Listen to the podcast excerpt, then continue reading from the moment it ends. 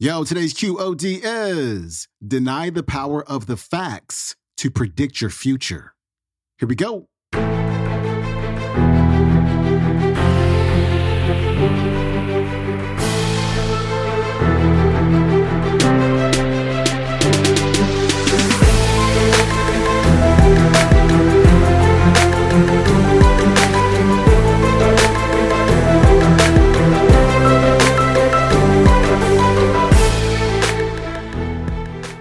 Welcome back to the Quote of the Day Show. I'm your host, Sean Croxton of SeanCroxton.com. We got Mary Morrissey on the show today, and she's going to talk about how the way things are right now and the way that things have been before doesn't have to have anything to do with your future.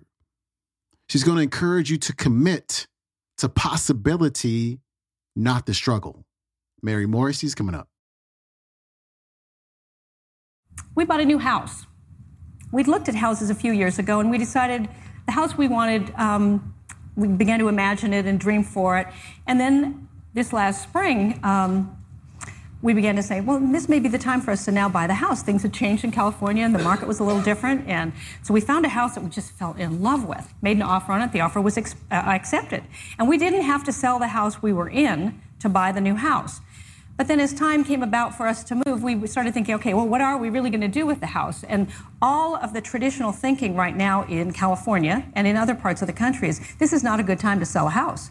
That there's a downturn in the market, and many houses are on the uh, for sale for many, many months. And there'd been a big article the week we were moving. There was a big article on the front page of the LA Times about houses that were on for sale forever and the down prices, and was gloom and doom was what, what was broadcast.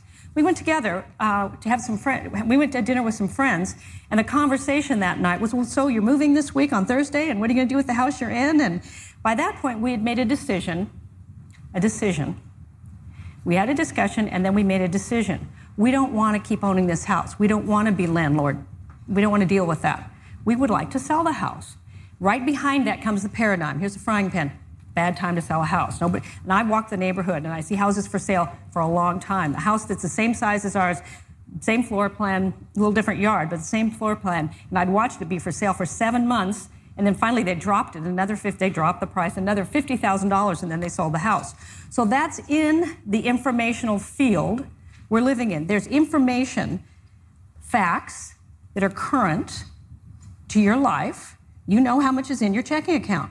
You know how much uh, different things are going on in your life. You've got some facts. So you don't deny the facts. What you'd learn to do is deny the power of the facts to predict your future. Because that's not where your future comes from.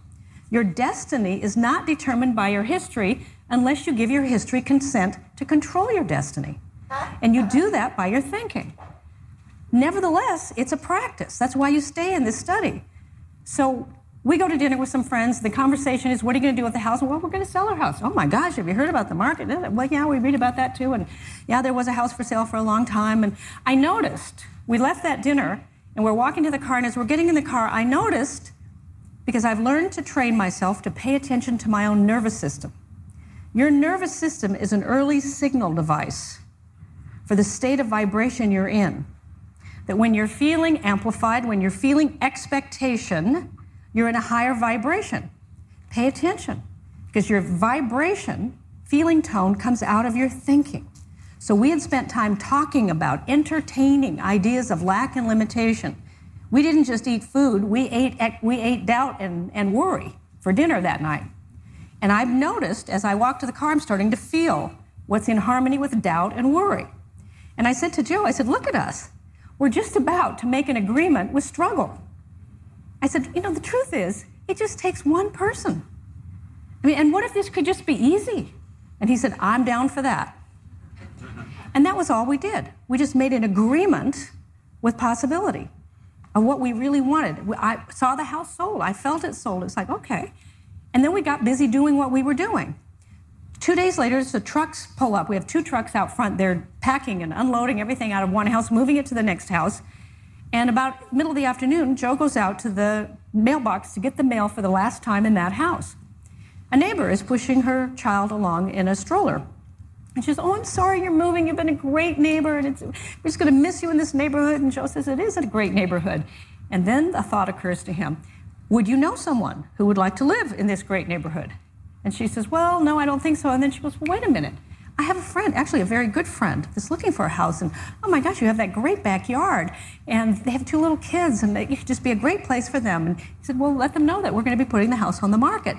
An hour later, there's a knock, knock, knock at the door. Can we come in and see the house now? Well, you know what a house looks like when you're moving out. It's like, could you come back tomorrow? No, no, we can. We, we want to look past that. They they come in. I can see the woman actually moving her furniture into the house that day. Two days later, they came back. They bought the house.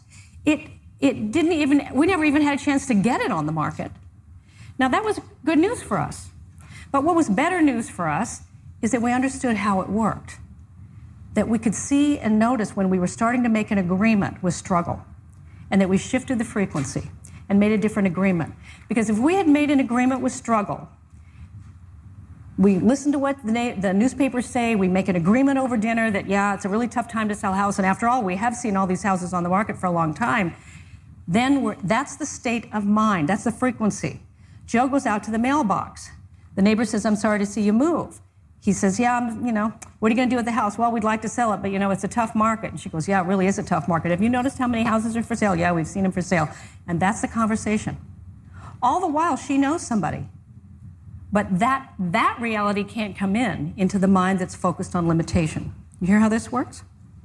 So, all the while, when Bob said to us, it's all here, but not at the level of frequency that is in agreement with the problem.